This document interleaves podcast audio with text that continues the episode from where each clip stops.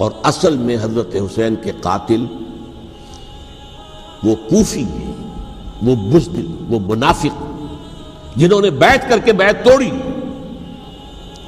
اس کے بعد واقعہ ہررا بھی ہوا، جو واقع کربلا سے بھی بعض اعتبارات سے زیادہ بھیانک اور زیادہ گناؤنا واقعہ بنو میاں کی تاریخ ہے، جس کو لوگ جانتے ہی نہیں۔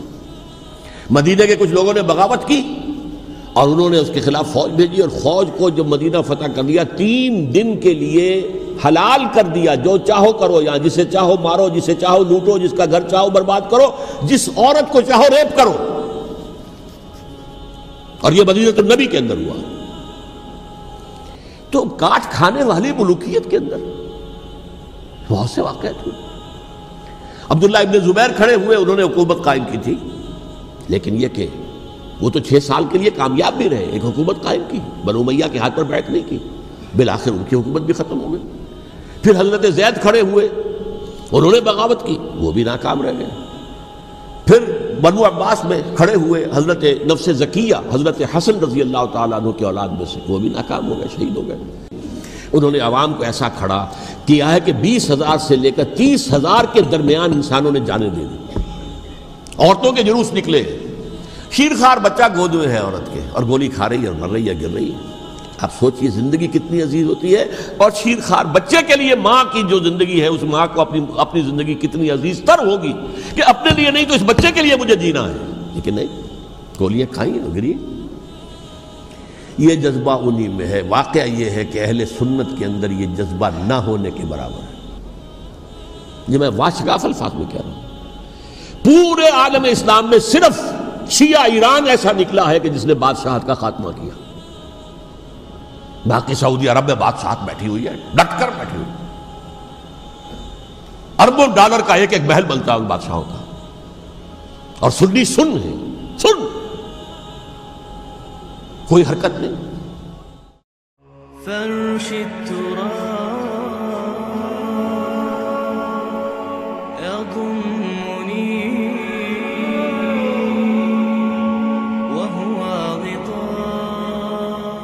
کہ وہ ایک شخص کا کارنامہ، وہ یہودی فتنہ گر، وہ روح مزدق کا بروز، ہر قبا ہونے کو ہے، اس کے جنوں سے تار تار۔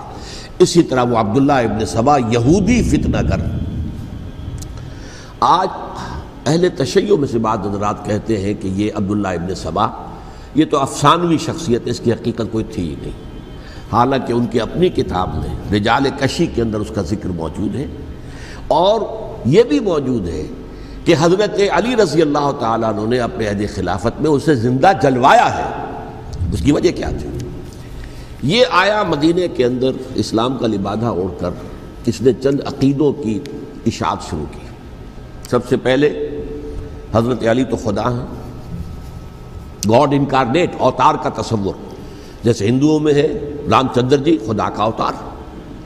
اور عیسائیت میں بھی پہلے گاڈ انکارنیٹ کا تصور تھا کہ حضرت مسیح خدا کا اوتار ہے انکارنیشن آف گاڈ تو اس نے کہا کہ حضرت علی تو خدا کا اوتار ہے، خدا ہے نمبر دو، اس نے کہا کہ ہر نبی کا ایک وسیع ہوتا ہے، جس کے حق میں وہ وسیعت کرتا ہے۔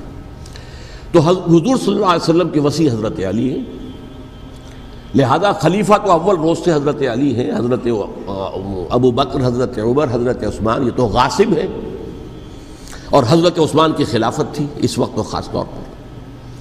پھر اس نے جو قبائلی عصبیت تھی اسے بھڑکایا۔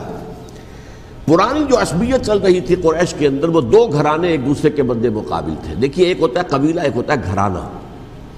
ہمارے پنجاب میں ایک قبیلہ ہے وٹو قبیلہ۔ اس کے گھرانے بہت سے، مانے کے، لالے کے، فجے کے شامد کے۔ یعنی کوئی لالا تھا ان میں سے بڑا، ان کے بیٹے ہو گئے، لالے کے، ان کی ان کی اولاد، خاندان یہ کہلاتے ہیں۔ قبیلہ ایک یہ وٹو قبیلہ۔ تو قبیلہ تھا قریش، اس میں گھرانے بہت تھے۔ بنو ہاشم، بنو میاں بنو تیم، بنو عدی، یہ بہت سے گھرانے تھے۔ تو چوٹی کے دو گھرانے جو تھے، وہ بنو ہاشم اور بنو امیہ۔ ان کے درمیان چپکلش تھی، مقابلہ، مسابقت۔ اور یہ مسابقت فی الخیر بھی ہوتی تھی۔ اگر انہوں نے غریبوں کو کھانے کھلائے ہیں، تو ہم ان سے بڑھ کر کھلائیں گے۔ اگر وہ حاجیوں کی خدمت کرتے ہیں، تو ہم ان سے بڑھ کر کریں گے۔ تو ان کے اندر یہ مسابقت خیر بھی تھی، لیکن جب پلش تھی کہ کوئی ہم سے آگے نہ نکل جائے، وہ سمجھتا تھا وہ آگے نہ نکل جائے۔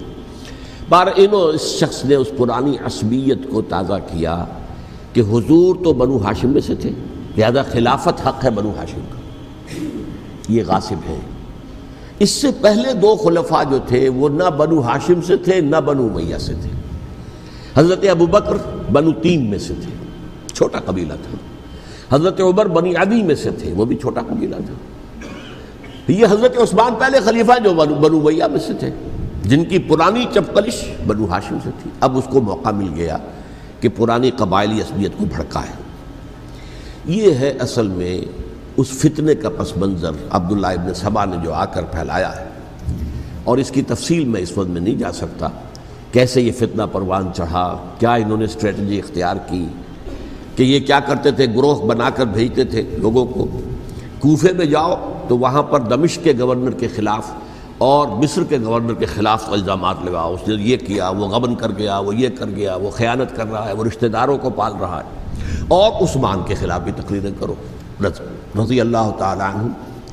دمشق میں جاؤ تو کوفے کے گورنر کے خلاف، کیونکہ دمشق کے گورنر کے خلاف بات کرو گے تو لوگوں کو معلوم ہوگا کہ یہ جھوٹ بول رہے ہیں۔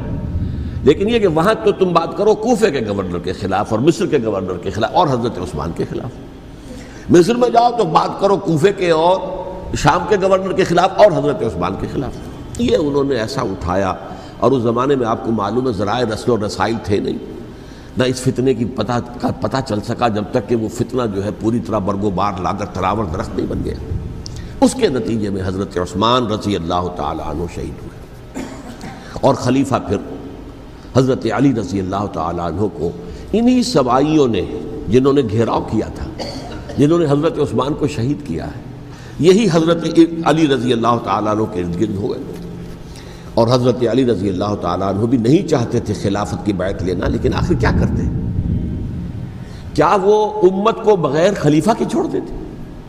حضرت زبیر سے کہا گیا، انہوں نے نہیں مانا۔ رد کر دی بات۔ حضرت طلحہ سے کہا گیا، انہوں نے نہیں مانا۔ حضرت علی سے کہا گیا۔ اب اشرہ مبشرہ میں سے یہی تو تھے نا۔ لہذا انہوں نے تسلیم کر لیا، خلافت ہو گئی۔ لیکن اس کے بعد جو خانہ جنگی ہوئی ہے، اس خانہ جنگی کے نتیجے میں نوٹ کر لیجیے کہ ایک لاکھ کے قریب مسلمان ایک دوسرے کی تلواروں اور نیزوں اور برچیوں اور تیروں سے ختم ہو گئے، ہلاک ہو گئے۔ یہ ہماری تاریخ کا تاریخ ترین باب ہے، پانچ سال۔ ساڑھے چار سال حضرت علی کی خلافت کے اور چھ مہینے حضرت حسن کی خلافت۔ رضی اللہ تعالیٰ عنہ۔ اس سے کیا ہوا کہ ایک طرف تو اسلام کی جو توسیع ہو رہی تھی، تھمتا نہ تھا کسی سے، سیل رواں ہمارا۔ وہ سیلاب رک گیا، انٹرنل سیبوٹاج ہو گئی نا، اب تو اندر ہی۔ آپس ہی میں اگر دستوں غریبان ہو گئے تو باہر اب کیا توسیع کرتے؟ ہیں وہ توسیع کا عمل رک گیا۔ اور یوں سمجھیے کہ جیسے ٹرک اگر کبھی چل رہا ہو، بھرا ہوا ہو لوڈڈ اور وہ چڑھائی چڑھ رہا ہو تو اگر کہیں موشن ٹوٹ جائے، ٹرک کو رکنا پڑے، تو ڈرائیور کے جان پر بن جاتی اس لیے کہ اس کو دوبارہ سٹارٹ کرنا اور جبکہ وہ چڑھائی پر ہے، انکلائن پر ہے، آسان کام نہیں ہوتا۔ خطرہ ہوتا ہے، وہ پیچھے جو ہے، وہ نہ جائے۔ اور پہاڑی علاقوں میں آپ کو معلوم ہے، ذرا پیچھے چلے جانے کا مطلب جو ہے، بہت خطرناک جو ہے نتیجہ نکل سکتا ہے۔ بہرحال حضرت علی رضی اللہ تعالیٰ عنہ نے اپنے خلافت میں ایک کام یہ کیا۔ اب اس کی کیا مصلحتیں تھیں؟ یہ تو انہی کے علم میں ہوگا۔ ہم قیاس کر سکتے ہیں میں اس میں نہیں جانا چاہتا۔ ابھی تک خلافت کا برکس تھا مدینہ منورہ۔ حضرت ابو بکر، حضرت عمر، حضرت عثمان، وہیں جہاں حضور صلی اللہ علیہ وسلم رہے تھے اور جہاں پر کہ حضور مدفون تھے۔ لیکن حضرت علی نے اپنا مرکز جو ہے وہ کوفہ بنا دیا اچھا اس کی ایک ظاہری وجہ یہ سمجھ میں آتی ہے کہ اسلام کا جو پھیلاؤ ہو گیا تھا، وہ سلطنت اتنی وسیع ہو گئی تھی۔ کہ مدینہ منورہ بہت جنوب میں اور بڑے صحرا کو عبور کر کے جانا ہوتا تھا۔ کوفہ جبکہ ایسی مقام پر تھا کہ جہاں سے مشرقی راستہ جا رہا، ایران کو، عراق، ایران۔ عراق کے اندر تو ہے وہ وہ شہر کوفہ۔ اور پھر ایران اور خوراسان اور ہندوستان کو راستہ جا رہا ہے۔ وہیں سے شمال کی طرف جا رہا ہے، شام کی طرف اور ترکی کی طرف۔ اور وہاں سے پھر یہ کہ مغربی افریقہ کو بھی کنٹرول کرنا، جو شمالی افریقہ کو وہ بھی آسان تھا۔ بہرحال حضرت علی نے کوفہ کو اپنا مرکز بنایا۔ اور نتیجہ یہ ہوا کہ سبائیوں کا بھی مرکز وہی بن گیا۔ چونکہ انہوں نے اپنے آپ کو گردا گرد رکھا حضرت علی کے رضی اللہ تعالیٰ اب ظاہر بات ہے کسی پرٹیکولر پرسن کے خلاف تو کوئی مقدمہ موجود تھا نہیں۔ بلکہ جب جنگ جمل ہو رہی تھی، ابھی جنگ نہیں ہوئی تھی، حضرت عائشہ، حضرت طلحہ، حضرت زبیر، وہ لے کر آئے تھے لشکر۔ اس مطالبے کے لیے کہ حضرت عثمان کے قاتلوں کو سزا دی جائے، قصاص لیا جائے۔ حضرت علی رضی اللہ تعالیٰ عنہ سے گفت و شنید ہو رہی تھی۔ حضرت علی جو ہے اس پر آمادہ ہو گئے کہ ٹھیک ہے، میں جو بھی قاتلین عثمان ہیں ان کو گرفتار کر کے سزا دوں گا۔ این اسی وقت کوفے کی مسجد کے اندر جو ہے دس ہزار کا مجمع کھڑا ہو گیا۔ ہم سب قاتل عثمان ہیں۔ لو ہم سے بدلا کہاں سے لوگ اور انہوں نے کیا کیا؟ جاتے ہی جنگ چھیڑ دی۔ جب چھڑ جائے تو یا مرو یا مارو۔ اس کے سلاوہ تو کوئی چارہ کار ہوتا ہی نہیں۔ ایک رات میں دس ہزار مسلمان شہید ہوئے۔ جن میں دو عشر مبشرہ میں سے حضرت زبیر اور حضرت طلحہ رضی اللہ تعالیٰ تو یہ صورت تھی سبائیوں نے گھیراؤ کیا حضرت علی کا رضی اللہ تعالیٰ حضرت معاویہ دعوے دار نہیں تھے خلافت کے، قتل نہیں۔ ان کا صرف ایک دعویٰ تھا، اور وہ یہ تھا کہ عثمان کے قاتلوں کو گرفتار کرو یا خود سزا دو یا ہمارے حوالے کرو، ہم اس سے قصاص لیں گے۔ اس لیے کہ قبیلہ بنو میاں کا تھا، اور حضرت ابیر معاویہ بنو میاں میں سے۔ تو ایک خاندانی طور پر جو ہے ہم قصاص لیں گے ان سے جنہوں نے قتل کیا ہے، حضرت عثمان کو۔ لیکن یہاں ظاہر بات ہے کہ حضرت علی رضی اللہ تعالیٰ عنہ کوئی طرف سے مطالبہ یہ ہوتا تھا، تم پہلے میری بیعت کرو، میرے ہاتھ مضبوط کرو تاکہ میں ان کے خلاف کوئی اقدام کر سکوں۔ لیکن انہیں یہ اندازہ تھا کہ اگر میں نے بیعت کی تو ظاہر بات ہے کہ حضرت علی تک پہنچنے سے پہلے پہلے مجھے گردن بڑھا دیں گے یہ لوگ۔ اس لیے کہ سبائی جو ہے وہ آپ کو گھیرے ہوئے۔ بہرحال ایک عجیب الجھاؤ، ایک ڈائلیما تھا۔ جس کی وجہ سے یہ جنگ چلتی رہی۔ اور حضرت علی رضی اللہ تعالیٰ عنہ کو انہی کے شیعان علی ہی کے اندر سے وہ جماعت علیحدہ ہوئی تھی، جس کو ہم خوارج کے نام سے جانتے ہیں۔ اور ایک خارجی ملجم ابن ملجم ہی نے حضرت علی کو شہید کیا رضی اللہ تعالیٰ عنہ۔ پھر حضرت حسن رضی اللہ تعالیٰ عنہ، اب دیکھیے کس قدر صحیح بات تھی جو حضرت علی رضی اللہ تعالیٰ عنہ نے فرمائی، جب ان سے کہا گیا کہ کیا ہم آپ کے بیٹے حسن کے ہاتھ پر بیٹھ کر لیں؟ رضی اللہ تعالیٰ عنہ۔ فرمایا، نہ میں تمہیں اس کا حکم دیتا ہوں، نہ میں اس سے روکتا ہوں، یہ تمہارا معاملہ ہے۔ امر ہوں شورا بینا ہوں تم اپنے باہمی مشورے سے جو فیصلہ کرو گے، ٹھیک ہے۔ میں نہ حکم دیتا ہوں، نہ روکتا ہوں۔ اس کا کیا مطلب ہے؟ باپ کے بعد بیٹے کی خلافت ہرگز حرام نہیں ہے، ورنہ کہتے، کیسے ہو سکتا میرا بیٹا؟ نہیں، یہ نہیں کہا آپ نے۔ حضرت عمر سے بھی کہا گیا تھا کہ اپنے بیٹے کو نامزد کر دیں، عبداللہ ابن عمر کو۔ انہوں نے جواب میں کیا کہا؟ اسے تو طلاق دینی بھی نہیں آتی۔ انہوں نے اپنی کسی زوجہ کو طلاق دی تھی اور اس میں جو صحیح ترین طریقہ ہے، وہ اختیار نہیں کیا تھا۔ انہیں طلاق دینے تک نہیں آتی، تو میں اسے خلیفہ بنا دوں۔ یہ نہیں کہا تھا کہ باپ کے بعد بیٹا خلیفہ نہیں ہو سکتا۔ یہ تو نہیں تھا۔ کہیں حرام نہیں ہے، نہ کتاب و سنت میں، نہ کوئی حدیث ہے، نہ کہیں قرآن مجید میں۔ تو حضرت علی نے بھی فرمایا رضی اللہ تعالی نہ میں روکتا ہوں، نہ حکم دیتا ہوں۔ یہ تمہارا اپنا معاملہ ہے۔ بہرحال حضرت حسن رضی اللہ تعالیٰ عنہ نے حضرت امیر معاویہ سے صلح کر لی، خلافت ان کے سپورٹ کر دی۔ دیکھیے، میں حضرت ابو بکر، حضرت عمر، حضرت عثمان، حضرت علی کے ساتھ حضرت حسن کے دور خلافت کو بھی خلافت راشدہ میں سے سمجھتا ہوں۔ اور تبھی تیس سال پورے ہوتے ہیں اس حدیث کے مطابق کہ حضور نے فرمایا، خلافت تین، تیس برس رہے گی، پھر ملوکیت آ جائے گی۔ تو حضرت حسن کا بہت بڑا کارنامہ یہ ہے کہ اس خانہ جنگی کا دروازہ بند کر دیا۔ اور یہ پیشن گوئی تھی حضور کی صلی اللہ علیہ وسلم، حضرت حسن کو۔ جب بچے تھے حضور کے انتقال سے پہلے، میرا یہ بیٹا مسلمانوں کے دو گروہوں میں صلح کرائے گا۔ یہ حضور کی پیشن گوئی تھی۔ اور وہ پیشن گوئی حضرت حسن کے علم میں بھی ہوگی یقیناً۔ بہرحال انہوں نے صلح کی، حضرت امیر معاویہ کے ساتھ رضی اللہ تعالیٰ عنہ خلافت ان کے حوالے کر دی۔ اور کچھ شرائط تھیں طے ہو گئی۔ اللہ اللہ خیر صلی حضور کی تو یہ پیشن گوئی جو ہے صحیح ثابت ہوئی کہ میرا یہ بیٹا مسلمانوں کے دو بڑے گروہوں کے درمیان صلح کرا دے گا۔ اور سبائیوں نے انہیں تانے دیے، یا آر المومنین، اے مومنوں کے لیے موجب آر موجب شرم۔ تم نے بزدلی دکھائی ہے تم نے امیر معاویہ کو خلیفہ تسلیم کر لیا۔ تم نے بزدلی دکھائی۔ معاذ اللہ سم معاذ اللہ سم معاذ اللہ۔ اب میں کچھ باتیں حضرت امیر معاویہ کے بارے میں کہنا چاہتا ہوں، اس لیے کہ وہاں اس میں میں نے حضرت معاویہ کے بارے میں یہ تو بہت شدمت کے ساتھ کہا تھا اور میں اب بھی اس پر قائم ہوں اور پوری طریقے سے قائم ہوں۔ میرا مستقل موقف یہی ہے کہ حضرت معاویہ رضی اللہ تعالیٰ عنہ کے دور خلافت کو ہم خلافت راستہ میں شامل نہیں سمجھتے۔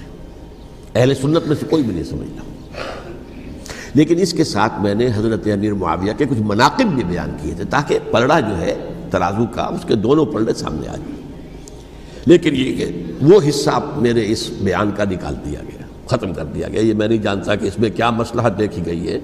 اس میں تو کسی کے لیے کوئی معاملہ ایسا نہیں تھا، کسی کے جذبات کو جو ہے وہ ٹھیس پہنچانے والا۔ جبکہ میں نے کہا وہ خلیفہ راشد نہیں تھے۔ صاف میں نے کہا۔ بلکہ وہ دور ملوکیت کا آغاز ان سے ہو گیا ہے۔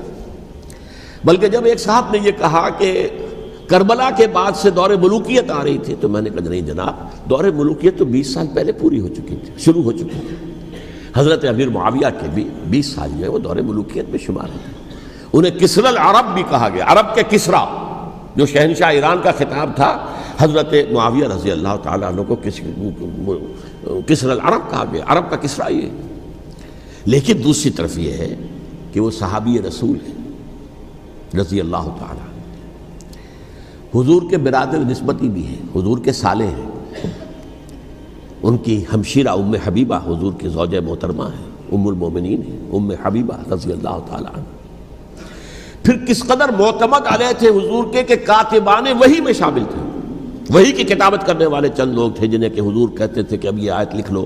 ان میں سے ایک امیر معاویہ بھی رضی اللہ تعالیٰ تو بڑے توازن کی ضرورت ہے، دیکھیے، صحابہ کرام کا جہاں تک تعلق ہے۔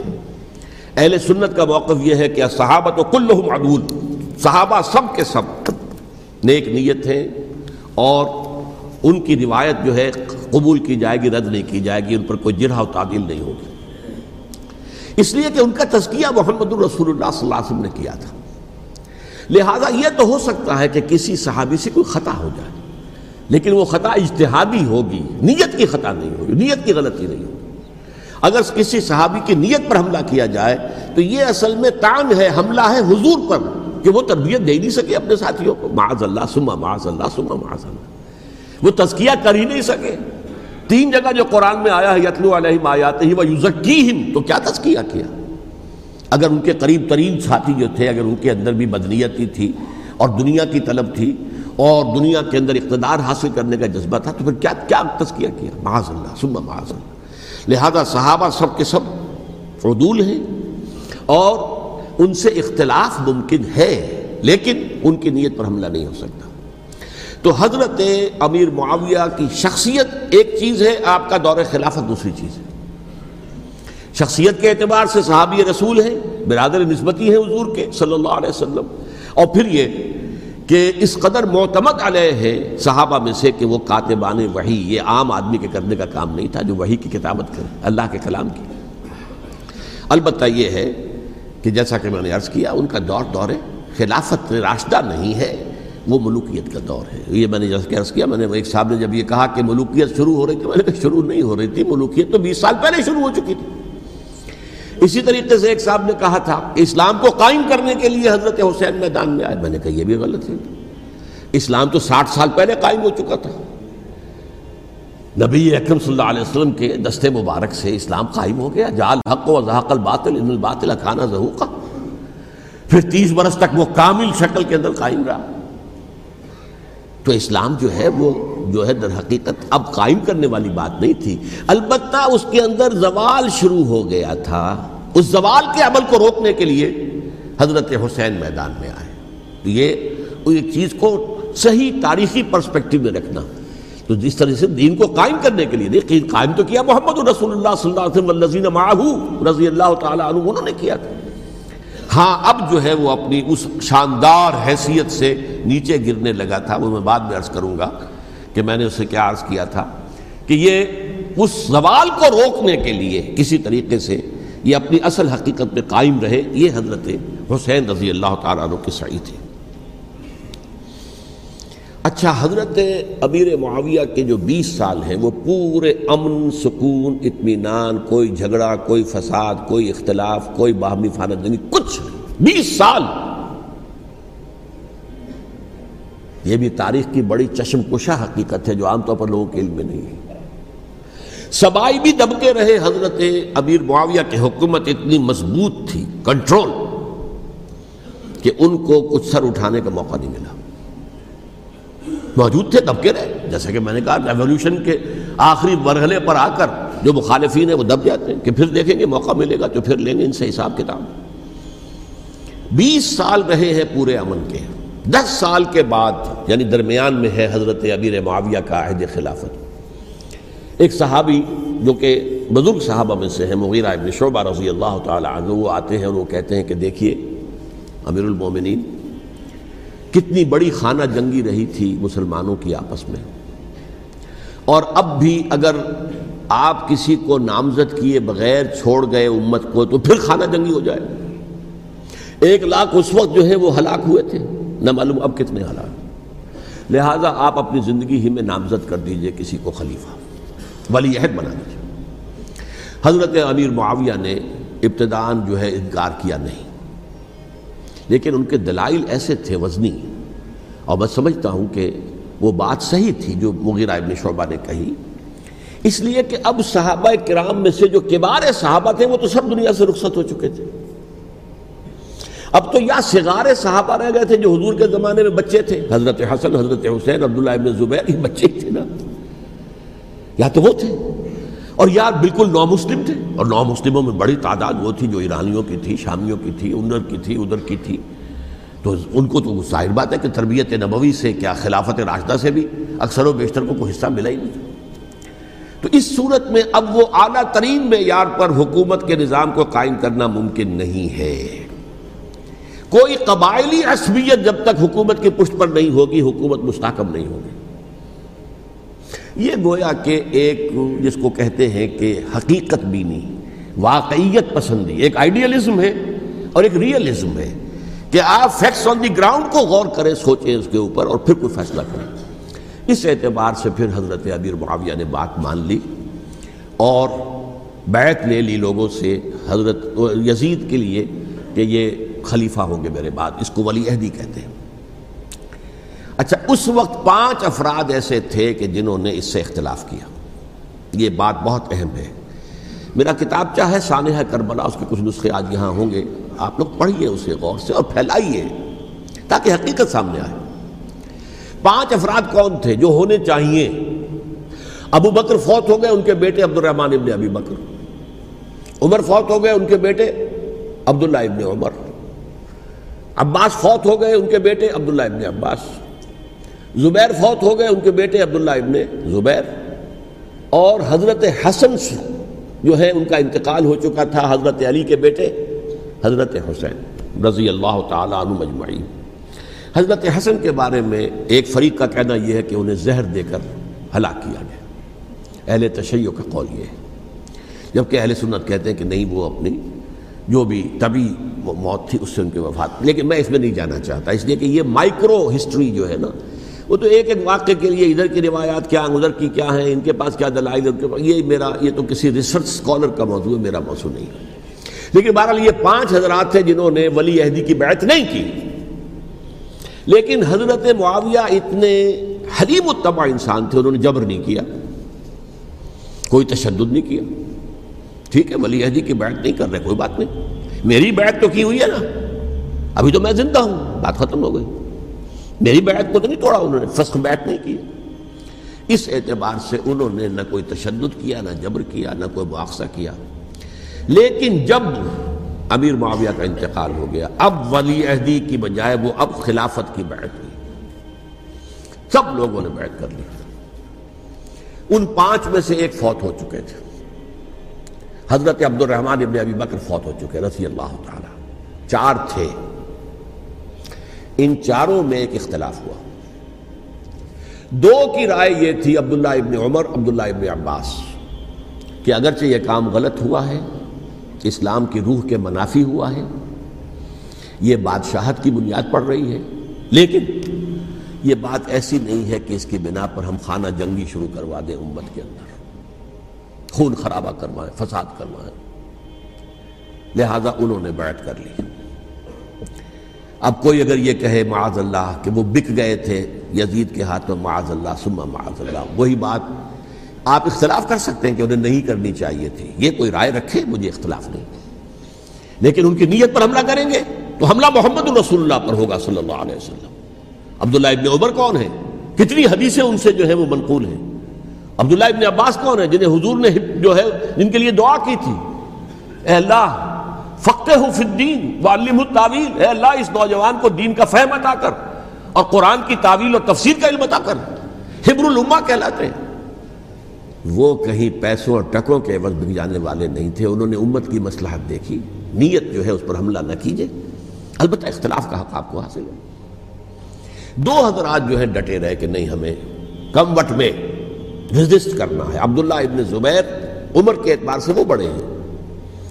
مسلمانوں میں سب سے پہلے ولادت مدینے میں جا کر جو ہوئی ہے وہ عبداللہ ابن زبیر کی ہوئی ہے۔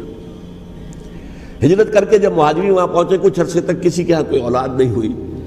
تو لوگوں نے تانے دینے یعنی شروع کر دیے کہ معلوم ہوتا ہے کہ یہاں آ کر یہ مکے کے رہنے والے جو ہیں کمزور ہو گئے ہیں، ان کی ہاں اولاد ہی نہیں ہو رہی۔ پھر عبداللہ ابن زبیر کی ولادت ہوئی ہے، یہ حضرت ابو بکر کے نواز ہیں۔ حضور کی زوجہ محترمہ حضرت عائشہ کی بہن، حضرت دیکھیے ابھی نام نکل گیا ہے۔ جی؟ حضرت اسما رضی اللہ تعالی عنہ ادہما یہ ان کے صاحبزادے ہیں۔ حضرت زبیر کے بیٹے۔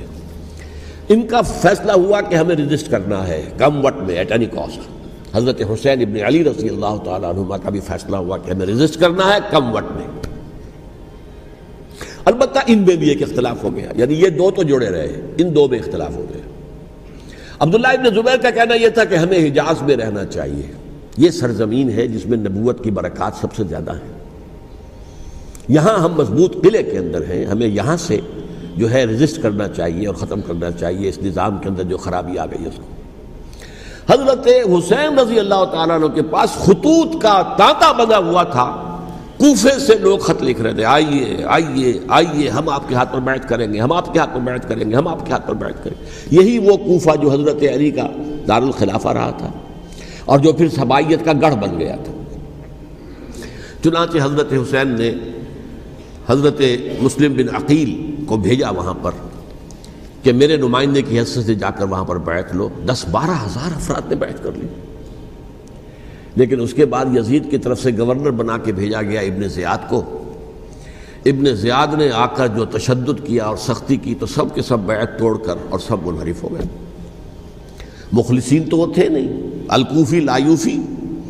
کوفی جو ہے وہ تو کوئی وعدہ وفا کرنے والا ہوتا ہی نہیں۔ بیعت توڑ دی۔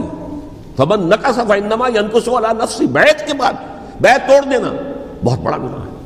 توڑ دی ادھر اطلاع مل گئی حضرت حسین کو، چل چکے تھے وہ، راستے میں تھے کہ وہاں تو مسلم بن عقیل شہید ہو گئے اور سب لوگوں نے بیٹھ توڑ دی۔ اب واپس جانا چاہتے تھے، لیکن مسلم بن عقیل کے بیٹے جو ہے اڑ گئے۔ یہ عرب کی اپنی ایک جو ہے پرانی ان کی حمیت اور ان کا قبائلی نظام کہ اب ہم اپنے والد کے خون کا قصاص لیے بغیر نہیں جائیں گے۔ حضرت حسین رضی اللہ تعالیٰ عنہ کی مروت اور شرافت یہ میرا ساتھ دینے کے لیے آئے تھے۔ اب میں ان کا ساتھ نہ دوں تو یہ تو شرافت اور مربت کے خلاف ہے۔ کہا اچھا چلو، چلتے۔ وہاں جا کر بھی عین اپنے میدان کے اندر بھی حضرت حسین رضی اللہ تعالیٰ عنہ نے تین چیزیں پیش کی ان کوفیوں کے لشکر کے خلاف۔ سب سے بڑا لشکر لشکر کے اندر سب سے بڑے تو کوفی تھے۔ جنہوں نے بیعتیں کی ہوئی تھی حضرت حسین کے ساتھ۔ دیکھو، مجھے جانے دو واپس حجاز کی طرف۔ یا مجھے سرحدوں پر بھیج دو تاکہ میں کافروں کے ساتھ جنگ کرتے ہوئے اپنی جان دے دوں۔ یا مجھے یزید کے پاس جانے دو، میں اپنا معاملہ اس سے طے کر لوں۔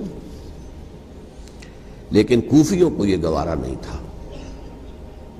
اگر یہ یزید کے پاس پہنچ گئے تو ہمارا کچا چھٹا چٹھا بیان کر دیں گے کہ مجھے تو ان لوگوں نے برگلا کر بلایا تھا۔ اس لیے کہ دیکھیے، حضرت امیر معاویہ کے بیس سالوں کے دوران میں بتا چکا ہوں۔ ان کی حکومت اتنی مستحکم تھی کہ اس کے خلاف کوئی فتنہ اٹھانا ممکن نہیں تھا۔ اب چونکہ چینج اوور ہوا تھا، اور چینج اوور میں آپ کو معلوم ہوتا ہے کہ ایک جس کو کہتے ہیں everything is in the melting pot ابھی تو یہ درمیان کے اندر معاملہ ہے۔ تو انہیں موقع ملا سر اٹھایا حضرت حسین رضی اللہ تعالیٰ عنہ کو، جو خطوط لکھے جس کے کہ تھیلے کے تھیلے اور بوریوں کی بوریاں بھری ہوئی حضرت حسین کے ساتھ تھی۔ وہ کہا کہ آئیے ہم آپ سے بیعت کریں۔ گے انہوں نے نہیں مانا۔ اور اصل میں حضرت حسین کے قاتل وہ کوفی ہیں، وہ بزدل، وہ منافق جنہوں نے بیٹھ کر کے بیعت توڑی۔ اور اب وہ آ گئے کہ اگر یہ حسین رضی اللہ تعالیٰ عنہ بچ کر کہیں یزید کے پاس پہنچ گئے، تو پھر ہمارا کچا چٹھا جو ہے وہ سامنے آ جائے گا اور ہماری پھر شامت آ جائے گی۔ لہذا انہوں نے قتل کیا حضرت حسین کو رضی اللہ تعالیٰ ایک بات جو علامہ ڈاکٹر قلب صادق نے فرمائی اور میں مجھے میرے علم میں یہ بات پہلے نہیں تھی۔ وہ یہ کہ حضرت حسین کے قتل کا فتویٰ ایک بہت بڑے مفتی نے دیا تھا۔ یہ بات بھی ذرا سمجھ لیجیے حضرت حسین رضی اللہ تعالیٰ عنہ کے قتل کا فتویٰ ایک بہت بڑے مفتی نے دیا تھا۔ کیوں دیا تھا؟ اس لیے کہ حضور کی احادیث موجود ہیں کہ جب ایک شخص کی ایک خلیفہ کی بیعت ہو جائے تو دوسرا اگر کھڑا ہو تو اسے قتل کر دو۔ کھلی حدیث اسی لیے ایک بہت بڑے مفسر بھی ہیں فقیر بھی ہیں، قاضی ابن العربی رحمۃ اللہ علیہ۔ ایک ابن عربی ہیں علی فلام کے بغیر، ابن عربی۔ وہ بہت بڑے صوفی ہیں، فلسفی ہیں، اندلس کے ہیں۔ یہ قاضی ابن العربی ہیں جنہوں نے قرآن کی ایک تفسیر لکھی ہے۔ اس اعتبار سے کہ صرف ان آیات کی تفسیر جن سے کہ فقہی احکام جو ہیں ان کا استعمال ہوتا ہے۔ یہ دو تفسیریں اس طور سے لکھی گئی ہیں قرآن مجید کی۔ احکام القرآن ان کا نام ہے، دونوں کا۔ جن میں سے ایک جو ہے قاضی ابن العربی کی ہے، ان کا ایک جملہ نقل ہوتا ہے۔ قتل الحسین بسیف جد ہی۔ حسین قتل ہو گئے اپنے ہی نانا کی تلوار سے۔ وہ تلوار کیا تھی؟ جب کسی کی بیعت ہو چکی ہو، پھر کوئی کھڑا ہو مدعی خلافت؟ قتل کر میرے نزدیک حضرت حسین مدعی خلافت نہیں تھے۔ یہ بات اس وقت سامنے لوگوں کے نہیں آئی۔ بلکہ حکومت نے یہ باور کرا دیا کہ یہ تو باغی ہے، یہ مدعی ہے خلافت کے۔ انہوں نے تو دعویٰ نہیں کیا خلافت وہ تو صرف اس عمل کو روکنے کے لیے میدان میں آئے تھے۔ اور اس بات کو اچھی طرح سمجھ لیجیے کہ اس وقت تک یہ جو تصور آج ہمارے پاس ہے کہ ریاست علیحدہ ہے، حکومت علیحدہ ہے۔ State of Pakistan we are loyal to the state of Pakistan ہم ریاست پاکستان کے وفادار ہیں۔ گورنمنٹ آف پاکستان کے وفادار نہیں ہے we are not loyal to the government government تو کبھی بے نظیر کی تھی، ہم اس کے خلاف تحریک چلا رہے تھے۔ یا کبھی کسی اور کی تھی، اس کے خلاف تحریک چل رہی ہے۔ یا کبھی الحق کی تھی، اس کے خلاف تحریک چل رہی ہے۔ گورنمنٹ کو بدلنا تو عوام کا حق ہے۔ آج اس وقت نہیں تھا۔ اس وقت ریاست اور حکومت کا کوئی فرق نہیں تھا۔ لہذا جو حکومت سے اختلاف کرے، گویا کہ باغی ہے۔ یہ ہے اصل میں وہ پیچیدہ مسئلہ کہ کیوں کسی مفتی نے فتوا دے دیا؟ اس لیے کہ اس وقت تک ریاست اور حکومت کا فرق واضح نہیں تھا دنیا پر۔ یہ تو ابھی کوئی سو ڈیڑھ سو سال کی بات ہے کہ آج ہمارا جو پولیٹیکل سائنس کا ایولیوشن ہوا ہے، وہ اسٹیج تک پہنچ گیا ہے کہ اسٹیٹ علیحدہ ہے، حکومت علیحدہ ہے۔ حکومت تو اسٹیٹ کے تین آرگنز میں سے ایک آرگن ہے۔ ایڈمنسٹریشن حکومت کی ہے جوڈیشری ہے۔ اور لیجسلیچر ہے، تین آرگنز ہیں، بڑے بڑے، ان میں سے ایک ہے۔ تو حکومت کو بدلنا تو عوام کا حق ہے۔ چاہے وہ ووٹ کے ذریعے بدلے، چاہے ایجیٹیشن اگر پورا من ایجیٹیشن ہے، اس سے حکومت کو بدلنے کا حق حاصل ہے، دستوری طور پر، ہر اعتبار سے۔ اس وقت یہ نہیں تھا۔ لہذا صورتحال یہ بن گئی کہ حکومت وقت نے باور کرا دیا مسلمانوں کو، ورنہ سوچئے نواسہ رسول کو قتل کرنا کوئی آسان کام تھا۔ آخر سب کلمہ گو تھے کہ نہیں تھے؟ کلمہ گو تو تھے نا۔ اور حضور سے عقیدت اور محبت میں کبھی لیکن یہ کہ فتویٰ۔ اگر ایک بہت بڑے مفتی کا، جو کہ حضرت علامہ ڈاکٹر قلب صادق صاحب نے فرمایا، مجھے اس مفتی کا نام بھی معلوم نہیں کہ ایک مفتی ہی کا فتویٰ تھا وہ، جس کے بنا پر اب ان لوگوں نے حضرت حسین کو قتل کیا، اور یہی وجہ ہے کہ انہوں نے پھر خیموں کو بھی آگ لگا دی۔ وائی حالانکہ دیکھیے، اگر دشمنی کا انتقام ہوتا تو حضرت علی بن حسین جو بیمار تھے، جو بعد میں زین العابدین رحمت اللہ علیہ کے نام سے، پھر یہ اہل تشیع کے چوتھے امام معصوم ہیں۔ حضرت علی، حضرت حسن، حضرت حسین اور پھر حضرت علی بن حسین زین العابدین رحمت اللہ علیہ۔ کیا ان کو بھی قتل کر دیتے؟ حضرت حسین کی نسلی ختم ہو جاتی۔ لیکن نہیں کیا۔ آگ کیوں لگائی؟ آگ اس لیے لگائی کہ وہ جو ڈاکومنٹری پروف ہے ہماری غداری کا یزید کے خلاف حضرت حسین کو جو ہم نے دعوت دی، وہ جو ڈاکومنٹری پروف ختم خطوط کی شکل میں موجود ہے، وہ ختم ہو جائے ڈسٹرائے ہو جائے۔ اس کے لیے انہوں نے خیموں میں آگ لگائی۔ بہرحال یہ ہے تاریخی پس منظر، یہ اسی سبائی فتنے کا تسلسل ہے، جس نے سب سے پہلے حضرت عثمان کی جان لی، رضی اللہ تعالیٰ عنہ۔ پانچ سال تک مسلمانوں میں خانہ جنگی رکھی۔ حضرت علی کو پھر شہید کیا۔ اور اس کے بعد جو ہے بیس سال حضرت امیر معاویہ کے تو سر نہیں اٹھا سکے۔ لیکن پھر جب ایک چینج اوور ہو رہا تھا، تو اس وقت انہوں نے موقع غنیمت سمجھا کہ اب کھڑے ہو جاؤ اور اب دوبارہ ایک فتنہ جو ہے اس کو امت کے اندر پیدا کر دو۔ اچھا اس معاملے میں ایک بات جو میں نے وہاں کہی کہ ہمارے ہاں شاعرانہ جو مبالغہ آمیزی ہے، یہ میری گفتگو کا حصہ انہوں نے حذف کر دیا ہے۔ اور میں نے ایک سنی شاعر، بہت بڑے عالم، جن کے حوالے سے آج بھی میری تقریر ہوگی خالق دینا ہال میں۔ مولانا محمد علی جوہر کے ایک شعر کے حوالے سے کہا کہ قتل حسین اصل میں مرگ یزید ہے، اسلام زندہ ہوتا ہے ہر کربلا کے بعد میں نے کہا بالکل محمل شعر ہے، اسلام مرا ہی نہیں تھا۔ زندہ ہونے کا کیا سوال؟ اور اگر کسی درجے میں مزمحل یا زخمی ہوا تھا تو وہ تو رہا، کربلا کے بعد بھی رہا۔ یزید کی حکومت بھی رہی، بنو میاں کی حکومت بھی چلی۔ کوئی تبدیلی تو نہیں آئی؟ یہ کیا کہہ رہے ہیں؟ اسلام زندہ ہوتا ہے کربلا کے بعد۔ میں نے کہا اسلام مرا نہیں تھا۔ جیسے میں نے یہ کہا کہ ملوکیت جو ہے وہ اب شروع نہیں ہوئی۔ ملوکیت تو بیس برس پہلے شروع ہو چکی تھی حضرت امیر معاویہ کے۔ لیکن ظاہر بات ہے کہ حضرت حسن نے، حضرت حسین نے اس کو قبول کیا۔ اور حضرت حسین نے تو پھر دس سال تک ولی عہدی جو تھی، چاہے بیعت نہیں کی، لیکن اس کے خلاف میدان میں آ کر چیلنج تو نہیں کیا۔ اس اعتبار سے یہ معاملہ جو ہے، اسلام زندہ ہوتا ہے کربلا کے بعد، یہ بے تکی بات ہے۔ ہاں حضرت شاہ اسماعیل شہید رحمۃ اللہ علیہ کی اگر میں تشبیح کو، تمثیل کو سامنے رکھوں، تو اسلام کی عمارت چھ منزل ہے چھٹی منزل ٹاپ کی وہ گر گئی۔ پانچ منزلیں انٹیکٹ تھیں، اسلام مرا نہیں تھا۔ عدالت میں شریعت کے مطابق فیصلے ہو رہے تھے، قاضی تھے، مفتی تھے۔ شریعت نافذ تھی، اسلام کیا مرا تھا۔ جبکہ خود کہہ رہے ہیں، علامہ قلب صادق کے ایک مفتی کے فتوے سے حضرت حسین کو قتل کیا گیا۔ اب وہ مفتی کی رائے، اس کی بدنیتی ہو، جو بھی ہو، وہ جانے، اللہ جانے۔ لیکن عام مسلمان کیا کریں؟ اس پہلو سے اسلام مرا نہیں تھا۔ ہاں ایک منزل گر گئی تھی، وہ گری رہی۔ ایک ہزار برس تک گری رہی۔ یہاں تک کہ آ کر مغربی امپیجلزم نے اس کے گرایا۔ ملوکیت کا معاملہ ختم کیا اور وہ جبرین ملوکیت دوسری آ گئی۔ ورنہ وہی بادشاہی چلی ہے۔ بلکہ دور بنومیہ میں وہ بادشاہی پوری طرح اس نے بالوں پر نہیں نکالے تھے۔ اصل باروں پل تو اس نے نکالے ہیں دور بنو عباس میں آ کر۔ اور پھر سلاطین جو ہے ترک، جو خلفاء ترک خلفاء ہے ان کا بھی بادشاہت تھی اور کیا تھا؟ وہ خلافت تو نہیں تھی۔ تو یہ تو اسلام میں جو بھی نقص واقع ہو گیا تھا، کبھی واقع ہو گئی تھی، وہ جو کی تو برقرار رہی۔ اس کو بھی تسلیم کیا۔ میں اللہ کا شکر ادا کر کے کہتا ہوں کہ دونوں حضرات، دونوں شیعہ دانشور اور بڑی اعلیٰ سطح کے جو شیعہ عالم تھے، انہوں نے اس بات کو تسلیم کیا اور میری اس بات کو چیلنج نہیں کیا۔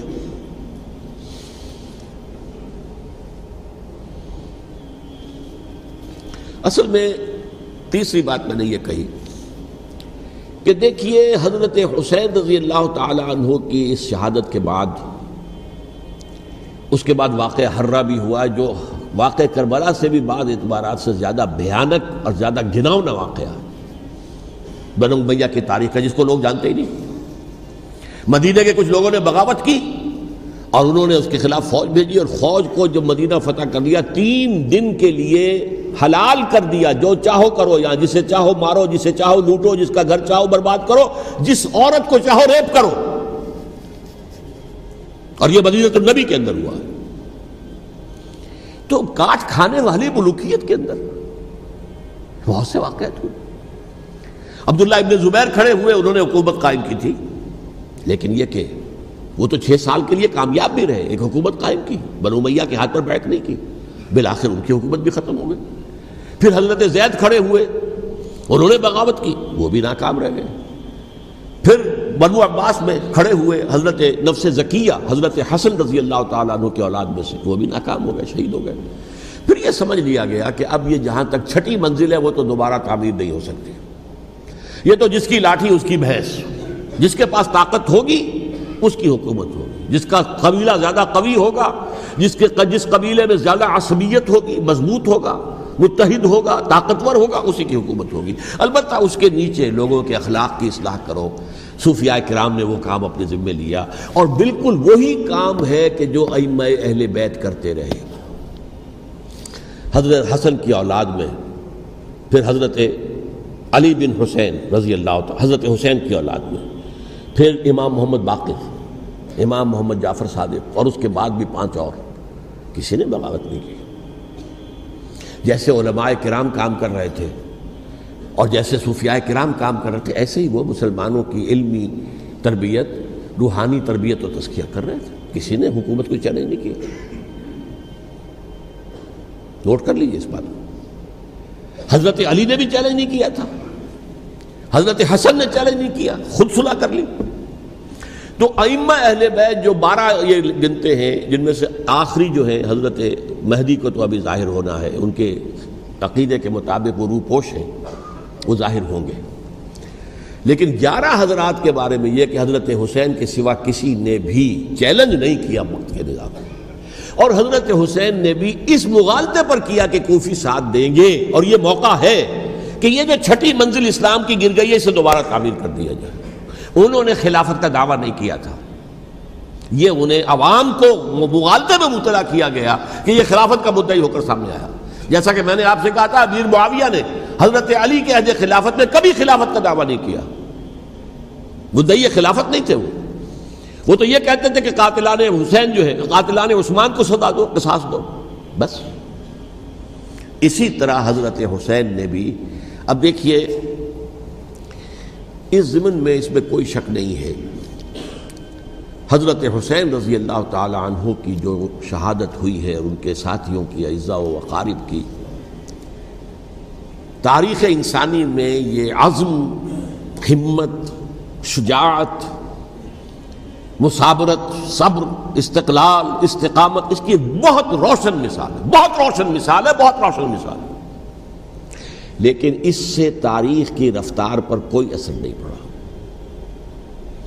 وہ جو ملوکیت آ گئی تھی وہ اور گہری سے گہری ہوتی چلی گئی۔ واقع کربلا کے بعد تو واقع ہرا ہوا، میں نے گنوا دیا اس سے زیادہ تو میرے خیال میں کہ اور ہمارے لیے لائق شرم جو ہے، کوئی واقعہ ہے ہی نہیں۔ اس پہلو سے، لیکن حضرت حسین کا ایک، اب ان کو یہ کہ میں مطلب یہ کہ اگر میں ان کے ہاتھ پر بیعت کر لیتا ہوں جو کہ اس وقت سامنے موجود تھے کہ یزید کی بیعت تمہارے ہاتھ پر کرتا ہوں، تو گویا کہ اپنے آپ کو سرنڈر کر دیتے وہی خطرہ جو امیر معاویہ کو تھا کہ مجھے وہ تو پہنچنے بھی نہیں دیں گے علی تک رضی اللہ تعالیٰ عنہ، اور مجھے پہلے شہید کر دیں گے۔ یہی خطرہ حسین کو تھا رضی اللہ تعالیٰ عنہ کہ مجھے یزید تک پہنچنے نہیں دیں گے، پہلے قتل کر دیں۔ گے اور ویسے بھی یہ ایک شرافت مروت اور حمیت اور غیرت اور عزت نفس کا تقاضا بھی تھا کہ بھائی معاملہ ہے، یزید کا، میرا مجھے وہاں جانے دو۔ اللہ اللہ خرچ یو کین اسکورٹ می میرے دائیں بائیں چلو، تاکہ میں کہیں اور بھاگ نہ جاؤں تمہارے خیال میں۔ مجھے وہاں پہنچا دو، میں وہاں پہ جا کے اسے معاملہ کر لوں۔ لیکن انہوں نے قتل کیا، اصل قاتلان کوفی، وہی سبائی۔ البتہ یہ ہے کہ اس واقعے کی جو یادگار ہے، اس میں کوئی شک نہیں ہے۔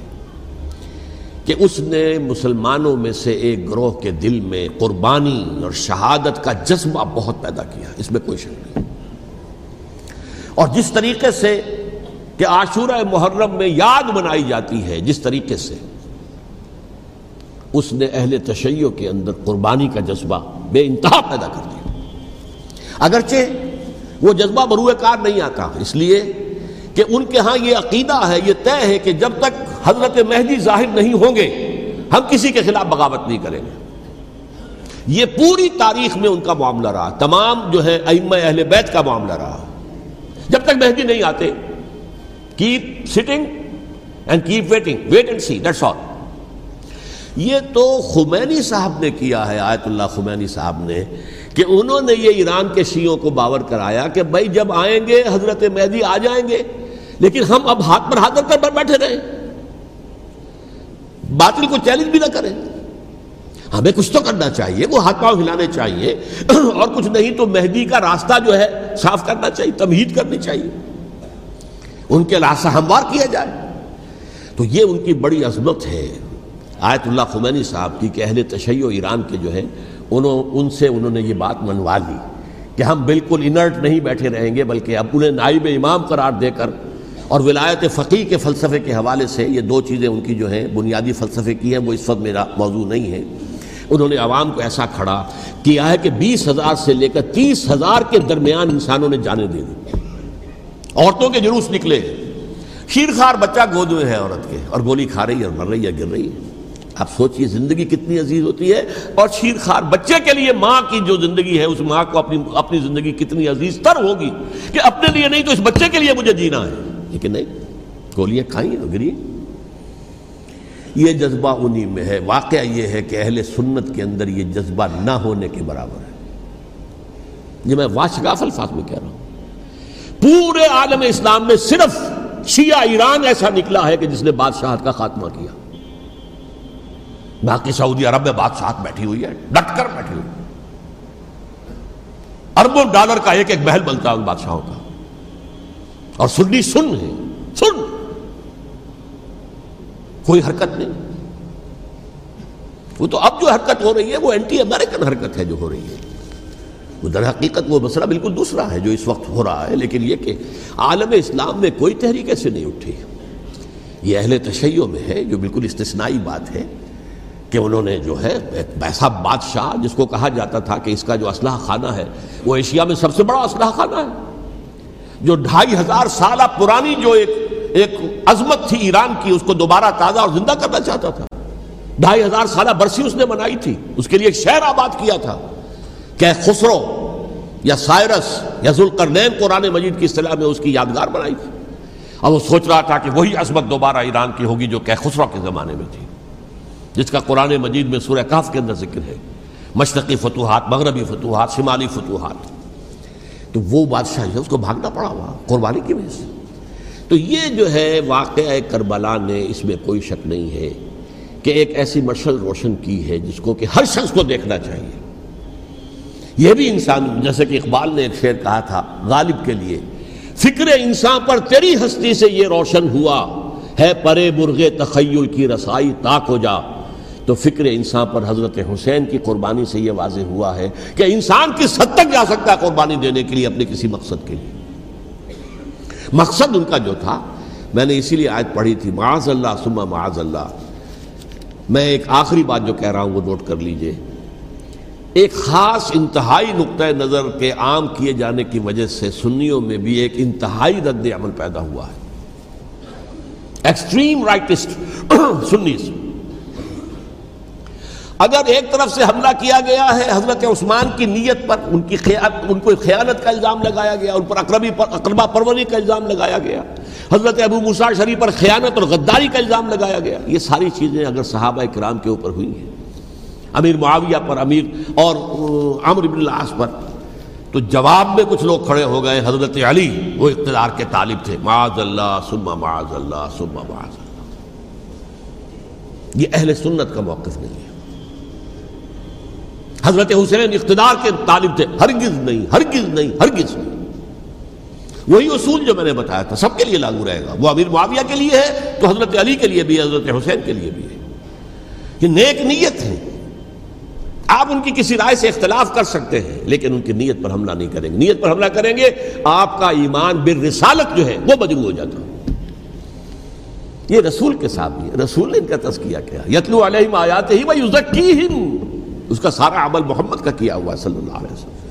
تو صحابی کے معاملے میں یہ ہمارے ہاں ان کو اہل سنت جو ہیں، جو معتدل مزاج کے، اور اکثریت ان کی، یہ تو چند لوگ ہیں۔ ذرا قلم چلا لیتے ہیں تو ان کی بہت سی کچھ چھوٹی چھوٹی کتابیں بھی شائع ہو گئی ہیں، بہت۔ لیکن انہیں اہل سنت نے قرار دیا ناسبی یا خارجی۔ جیسے خواری نے کہا تھا، حضرت علی بھی کافر ہے اور حضرت عبیر معاویہ بھی کافر ہیں، حضرت عمر بن العاص بھی کافر ہیں، معاذ اللہ سمہ معاذ اللہ۔ ایسے ہی کچھ لوگ حضرت حسین پر بھی الزام لگاتے ہیں کہ اقتدار کی حوث اور طلب کے اندر انہوں نے یہ سارا سفر کیا تھا۔ اور بس یہ ہے کہ وہ جو بازی تھی وہ ہار گئے۔ اللہ اللہ، خیر، صلی اللہ۔ اس سے اس سے آگے کیا ہے معاملہ؟ نہیں، معاذ اللہ صبح معاذ اللہ۔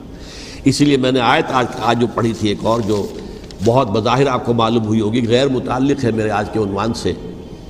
تلکت دار الاخرت نجعلها للذین لا يريدون علوا فی الارض ولا فسادا۔ یہ سورہ قصص کے آخری آیات میں سے۔ دیکھو، یہ آخرت کا گھر جو ہے، وہ ہم خاص کر دیں گے ان لوگوں کے لیے جو اس زمین میں اپنے اقتدار کے طالب نہیں ہوتے۔ زمین میں اقتدار کے طالب ہو گے، فساد ہو جائے گا۔ تم بھی طالب، میں بھی طالب، جھگڑا ہوگا، لڑائی ہوگی، دنگا ہوگا، فساد ہوگا۔ دل دار الآخرت تو نہ جانو ولا فسادا جو لوگ زمین میں اپنے اقتدار کے طالب اور اس کے نتیجے میں فساد پیدا کرنے والے نہیں ہیں، ان کے لیے ہم نے آخرت کا گھر خاص کیا ہے۔ والعاقبت للمتقین۔ اور عاقبت جو ہے، انجام کار، آخرت جو ہے، وہ تو متقیوں کے لیے ہے۔ اسی میں آئیں گے سب صحابہ کرام۔ خواہ وہ حضرت علی ہے رضی اللہ تعالیٰ عنہ۔ اور خواہ وہ حضرت ابیر معاویہ ہیں، حضرت عثمان ہیں، رضی اللہ تعالیٰ عنہ خواہ حضرت حسن ہے حضرت حسین ہے رضی اللہ تعالیٰ عنہ خواہ عبداللہ ابن زبیر ہے خواہ عبداللہ ابن عباس ہے خواہ عبداللہ ابن عمر ہے رضی اللہ تعالیٰ عنہ مجمعین اس اصول کو سامنے رکھ کر اختلاف آپ کر سکتے ہیں کسی سے بھی۔ لیکن کسی کی نیت پر حملہ کریں گے تو اصل میں آپ کا ایمان بالرسالت مجروح ہو جائے گا۔ علی کو نبی اکم صلی اللہ علیہ وسلم نے اپنا نائب بنا کر چھوڑا تھا جب غزوہ تبوک میں جا رہے تھے مدینے میں۔ حضرت علی نے کہا بھی کہ مجھے آپ عورتوں کے ساتھ بٹھا کے جا رہے ہیں۔ فرمایا، تمہارا مقام میرے ساتھ وہی ہے جو موسا کے ساتھ ہارون کا تھا۔ ہارون کو چھوڑ کر گئے تھے نا یہودیوں کے پاس جب گئے تھے تورات لینے کے لیے۔ تو تمہارا وہی مقام ہے میرے ساتھ۔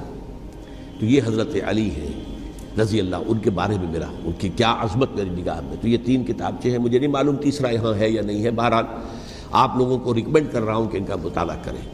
اب یہ کہ آخری بات یہ کہ اصل ہمارے کرنے کا کام کیا ہے۔ دیکھیے، کیوں نہیں کیا کسی نے بھی خروج کا معاملہ؟ وہ میں واضح کر چکا ہوں۔ بغاوت نہیں کی۔ کیوں؟ ایک تو ریاست اور حکومت میں فرق نہیں تھا۔ ذرا کھڑا ہو اور وہ باغی قرار پائیں گے، واجب القتل ہو جائیں گے فتوے کی زد میں آ جائے یہ معاملہ تھا۔ اور دوسرے یہ کہ عمارت پوری گری نہیں تھی۔ ایک منزل گری تھی نا۔ آج ہم کہاں کھڑے ہیں؟ پوری عمارت گری ہوئی ہے۔ نہ شریف عدالتیں ہیں، نہ شریف فیصلے ہیں، نہ حکام الہی نافذ ہے نہ حدود اور قصاص کے معاملات کچھ بھی نہیں۔ ہمارا فرض کیا ہے؟ حضرت حسین کی مدہ کرتے رہیے۔ تعریف کرتے رہیے۔ صحابہ کرام کی مدہ کرتے رہیے۔ مدح صحابہ، اس کے لیے مجلسیں قائم ہو رہی۔ بھائی کر کیا رہے ہو؟ تھے تو آبا وہ تمہارے ہی، مگر تم کیا ہو؟ ہاتھ پر ہاتھ دھرے منتظر فردا ہو۔ دل کا امت ان قد خلط لہا ماں کا سبت والا کم سب تم وہ تو ایک امت تھی جو چلی گئی، اللہ کے ہاں پہنچ گئے۔ جو کچھ انہوں نے کمایا وہ ان کے لیے، تمہارے لیے نہیں ہے۔ تمہارے لیے وہ ہوگا جو تم کماؤ گے۔ ہمارے لیے راستہ اب یہی ہے کہ خلافت راشدہ کے مکمل نظام کو اثر نو قائم کرنے کے لیے منہج انقلاب نبوی کو اختیار کریں میری کتاب اس پر، کیسٹس اس پر، audio cassettes, video cassette CDs, نہ معلوم ڈی وی ڈی، سب کچھ موجود۔ سیرت النبی پر تو میں عرض کر چکا ہوں، فلسفہ سیرت النبی سمجھنا ہے تو میری کتاب پڑھیے ورنہ سیرت النبی آپ پڑھ لیں گے، واقعات معلوم ہو جائیں گے۔ فلسفہ سیرت سامنے نہیں آئے۔ اس کا آپ مطالعہ کریں گے میری کتاب سے۔ اور دوسرے یہ کہ یہ خلافت قائم کرنے کے لیے جو جد و جہد ہم کر رہے ہیں، تحریک خلافت پاکستان، جس کا میں داعی ہوں، ادنا سا وہ تنظیم نہیں ہے، میں اس کا امیر نہیں وہ ایک تحریک ہے۔ جیسے تحریک پاکستان کہلاتی تھی، جس کی تنظیم تھی مسلم لیگ۔ پارٹی کا نام مسلم لیگ تھا، لیکن تحریک تحریک پاکستان۔ اس طرح تحریک خلافت پاکستان وہ ہم نے چلائی ہے تنظیم اسلامی کے تحت۔ یہ خلافت جب پہلی چلی تھی آج سے چوراسی سال قبل، نومبر انیس سو اکیس میں خالد دینا ہال میں وہ مقدمہ چلا تھا، جس کے نتیجے میں بڑے بڑے جو جو لیڈر تھے ہمارے، مولانا محمد علی جوہر اور مولانا حسین مدنی اور مولانا ابوالکلام آزاد، ان سب کو دو دو سال کی قید کی سزا سنائی گئی تھی۔ بغاوت، مقدمہ بغاوت، یہ خالد دینا ہال۔ اسی میں سن اکیانوے یا بانوے میں میں نے تین دن تقریریں کی تھیں۔ جن میں آج سے پھر میں تین تقریریں کرنے والا ہوں۔ ایک آج شام کو، ایک کل شام کو رات نو بجے۔ آج بھی کل بھی، ایک پرسوں اتوار کی صبح کو۔ دس بجے ہے کیا؟ گیارہ بجے۔ تو عید میں آپ حضرات شرکت فرمائیں، تاکہ اصل جو ہمارے کرنے کا کام ہے، تاریخ کو بھی سمجھنا چاہیے۔ تاریخ کے عوامل کیا ہیں؟ کیا پس پردہ عوامل کار فرما تھے؟ کیا کسی شے کی اصل حقیقت ہے؟ وہ سمجھنا چاہیے۔ لیکن یہ ہے کہ اس اعتبار سے میں نے جب یہ لفظ استعمال کیا تھا اس مذاکرے میں لپ سروس، کہ یہ ہم صرف لپ سروس کرتے رہے مدح کے بیان کرتے رہے ملکبت بیان کرتے رہے، حضور کی نعتیں کہتے رہے، تو اس سے تو بات نہیں بنے گی جب تک کہ وہ فرض منصبی شہادت علی الناس کا جو ہمارے ذمے ہے بحثیت امت محمد صلی اللہ علیہ وسلم اس کو ادا نہ کرے۔ مجھے خوشی ہے کہ اس کی بھی تائید دونوں حضرات نے کی۔ ہاں یہ لپ سروس کا معاملہ ہے۔ اللہ تعالی حضرت حسین کے نقش قدم پر چلتے ہوئے، بلکہ اصل میں تو ہمارے لیے اسوہ رسول ہے محمد صلی اللہ علیہ وسلم کا۔ اس پر چلتے ہوئے ہم پاکستان میں اسلام کا نظام خلافت قائم کرنے کی جد و جہد کریں۔ اقول و قولی حاضہ وصطفر اللہ علیہ ولکم ولسائر المسلمین والمسلمات۔